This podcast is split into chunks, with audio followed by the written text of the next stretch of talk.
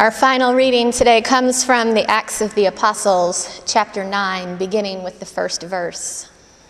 It picks up in the middle of a story, but we'll hear the rest of it soon enough. Meanwhile, Saul, still breathing threats and murder against the disciples of the Lord, went to the high priest and asked him for letters to the synagogues at Damascus so that if he found any who belonged to the way, men or women, he might bring them bound to Jerusalem.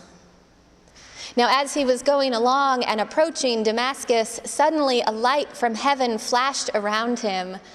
He fell to the ground and heard a voice saying to him, Saul, Saul, why do you persecute me? He asked, Who are you, Lord? The reply came, I am Jesus, whom you are persecuting. But get up and enter the city, and you will be told what you are to do. The men who were traveling with him stood speechless because they heard the voice but saw no one.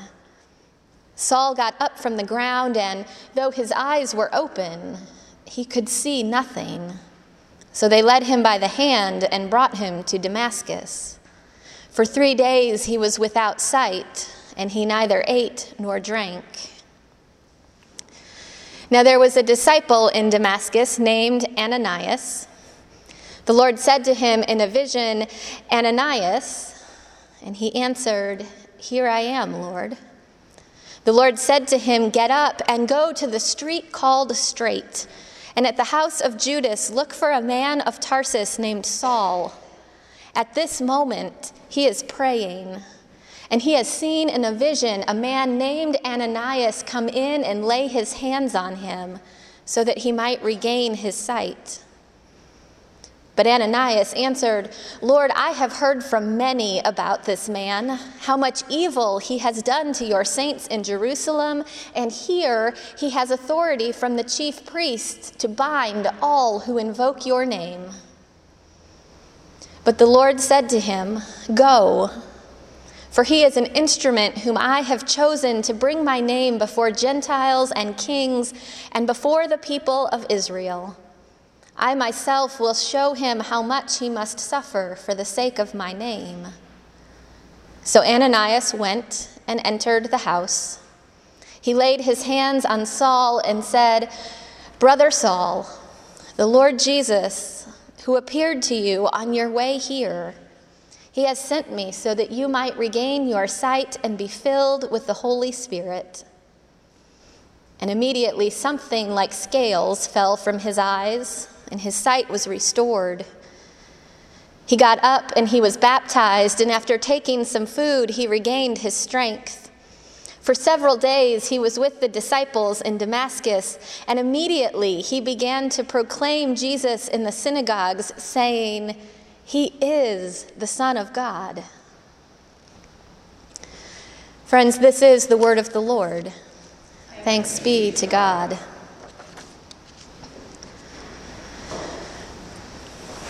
Earlier this week, a friend of mine told me a story a story that her friend had told her, and that that friend's friend had shared with her friend. You know how these things go.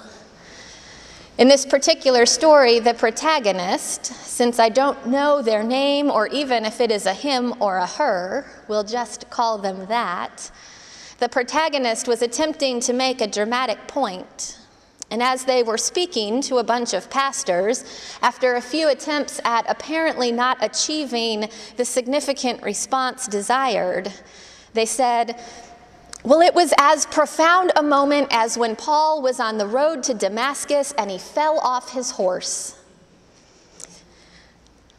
My friend ended the story right there, and I waited to understand why she was telling this to me. She correctly interpreted my silence as confusion. Jenny, she said, there is no horse in that story. Which, of course, made me think about the image on the bulletin this morning, an image that comes straight from the Holy Land itself, and I offered my own profound response to this. I said, Huh.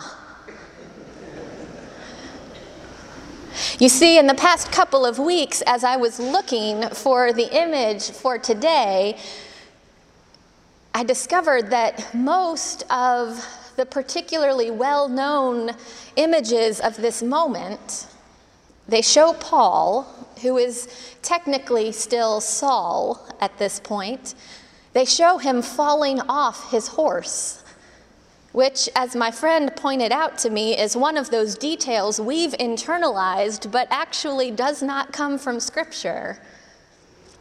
As he was going along and approaching Damascus, suddenly a light from heaven flashed around him. He fell to the ground and heard a voice saying to him, No horse. But what's fascinating to me about all of this is this story does not lack for drama all on its own, just the way we receive it, but somehow we have needed to make it bigger and even more dramatic than it is.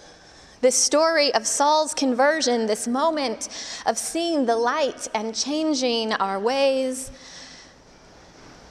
But I wonder I wonder if, like most of us here in these pews, Saul's conversion was nowhere near as instantaneous as we tend to think about it. Rachel Held Evans, a tremendously influential Christian theologian and writer, she died this weekend after inexplicable complications from an allergic reaction. She was 37 years old her voice quickly found traction among people of faith years ago, though, because she was raised in an extraordinarily fundamentalist tradition, yet in adulthood joined the Episcopal Church. She clung to the Jesus of her childhood while believing that that very Jesus would be one of inclusion and welcome. She became known as a progressive Christian who still believed in actual miracles, a voice for social justice still willing to bet her life on the resurrection. I am a Christian, she once said, because the story of Jesus is the story I'm willing to risk being wrong about. And if you asked her about when she was saved, her favorite response had become, well, just again this morning, as a matter of fact. She, perhaps as much as anyone, understood that conversion is not a one time event. And I'd like to suggest that this morning's scripture lesson, despite its dramatics, is further evidence of that. We are told that Saul was going from town to town arresting his fellow Jews who believed that Jesus was the Son of God. He was so zealous in this endeavor that the text itself says he was breathing threats and murder. The very air in his lungs was self righteousness, and he had a drive to purge out everything that was impure of his beloved religion.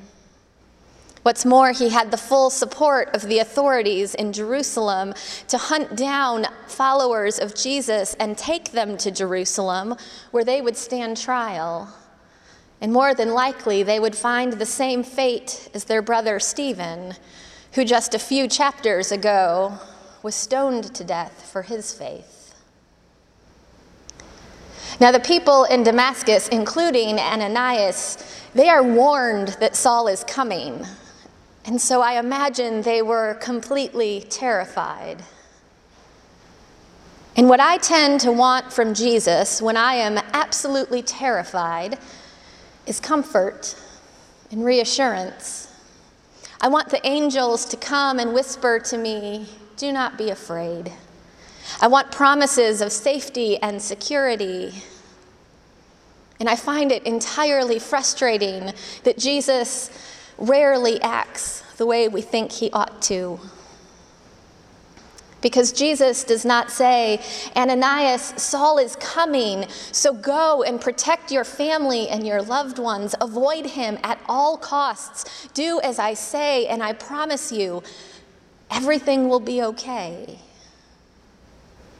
He doesn't say anything close to that. He says, Ananias, Saul is coming. Here is exactly where you can go and find him. And not just find him I need you to lay your hands on him and pray for him and restore his sight to him. As one of my friends says, at this moment, we would understand completely if Ananias pulled a Jonah and ran in the opposite direction. But Ananias doesn't even try. He does exactly what the Lord asks of him. But it seems to me that he has a conversion as well. Not because it changes his faith in Jesus, but because it changes his understanding of what it means to have faith in Jesus. Faith in Jesus is about being saved in the afterlife, but it is equally as much about how it is we live in this life. Ananias' conversion is certainly the less dramatic account. Ask most people about Paul's conversion, and chances are, if they know even a little bit about the Bible, they can come up with something about the road to Damascus. They might even mention a horse. But ask most people about Ananias, and you'll likely get a blank stare. You see, he only shows up in this particular moment. But I suspect that his ongoing conversion allowed for Saul's ongoing conversion. Ananias' fear was converted to love, or at least to obedience, and when he found Saul just as the Lord said he would, he laid his hands on him and he called him brother. And surely that moment, too, was a conversion for Saul. So here is what I find to be particularly challenging about our faith. When it comes to salvation, our own salvation is utterly and always tied to the salvation of people we aren't particularly crazy about. We might even describe them as people we hate, but Jesus wouldn't approve of that language. Ananias lays hands on the man who had been breathing threats and murder, and because Jesus said to, he called him brother. Now, back on Easter, we talked about the transformation that can take place when we're called by name. Brother is a new name for Saul. Yes, he will receive another new name. Saul will become Paul. But this new name comes first. And it is a name that carries with it forgiveness and reconciliation so powerful that the scales on his eyes could not help but fall off. And having been seen for who he truly is, he is ready to see others for who they truly are too. His old black and white, violent ways of seeing quite literally fell away. His story is the dramatic one, where scales fall off of eyes But if I had to choose, I would choose the faith of Ananias, who learns to see people through God's eyes. I would very much like that kind of vision. Although I suppose, if I'm being completely honest, I would like the faith of Ananias 80% of the time. Because I do believe that God can raise the dead and I do believe that God can convert my fear into love too.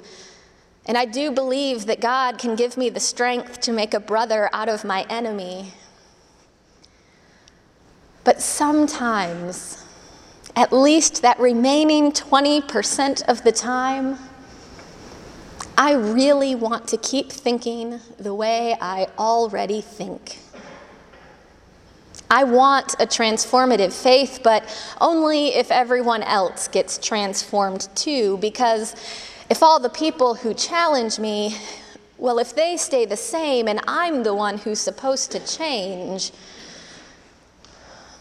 well, that is certainly a less attractive offer. But it seems to be exactly what Jesus is asking of us. Resurrection is the very best thing we know. But resurrection doesn't always feel good. On Easter Day, we hear about the reality of resurrection, and that is exactly as it ought to be. But throughout the season of Easter that follows, we hear a bit more about the process of resurrection.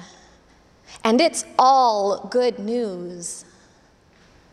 But not all of it feels good.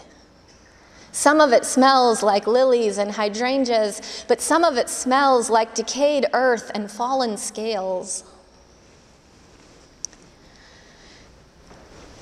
Krista Tippett is well known for her NPR broadcast on being. Fairly recently, she wrote a book called Becoming Wise An Inquiry into the Mystery and Art of Living. And she writes quite a bit about civility the practice of civility is among our most urgent needs, she says, because we are living in an age where the question of what it means to be human has become inextricable from the question of who we are to each other. A barrier to civility and a barrier to Christian community is the unsustainable notion that what holds us together are the places and ideas around which we agree. But Tippett says civility as something courageous insists that there is value in learning to speak together honestly and to relate to each other with dignity without insisting on a goal of achieving common ground. If common ground would mean leaving the hard questions behind. Common ground is not the same thing as common life. If we insist that common ground be a prerequisite for common life, we diminish our range of possibility.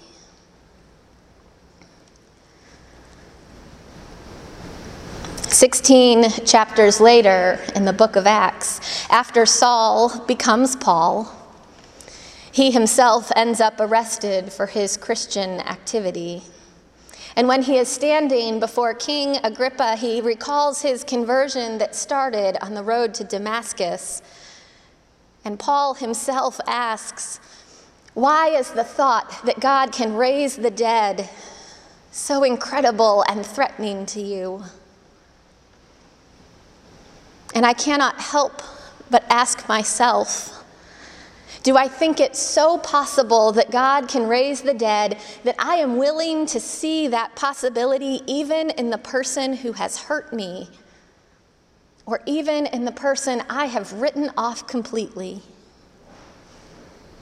Can I believe it so possible that God can raise the dead that I am willing to see it even in the most despicable parts of myself, the parts of myself that I've written off completely? Look at Saul. He was arrogant and forceful, violent and unwavering. And God looks at Saul and says, I could use someone like you. And God takes everything that makes people hate Saul and turns it into a faithful force for good. Even if all those around him thought it was absolutely crazy. God insists that salvation can be found in even the strangest and least likely of places. And that salvation, it doesn't always feel good, but it is always, always good news. Pray with me. Gracious God, we believe. Help our unbelief. In Christ's name we pray. Amen.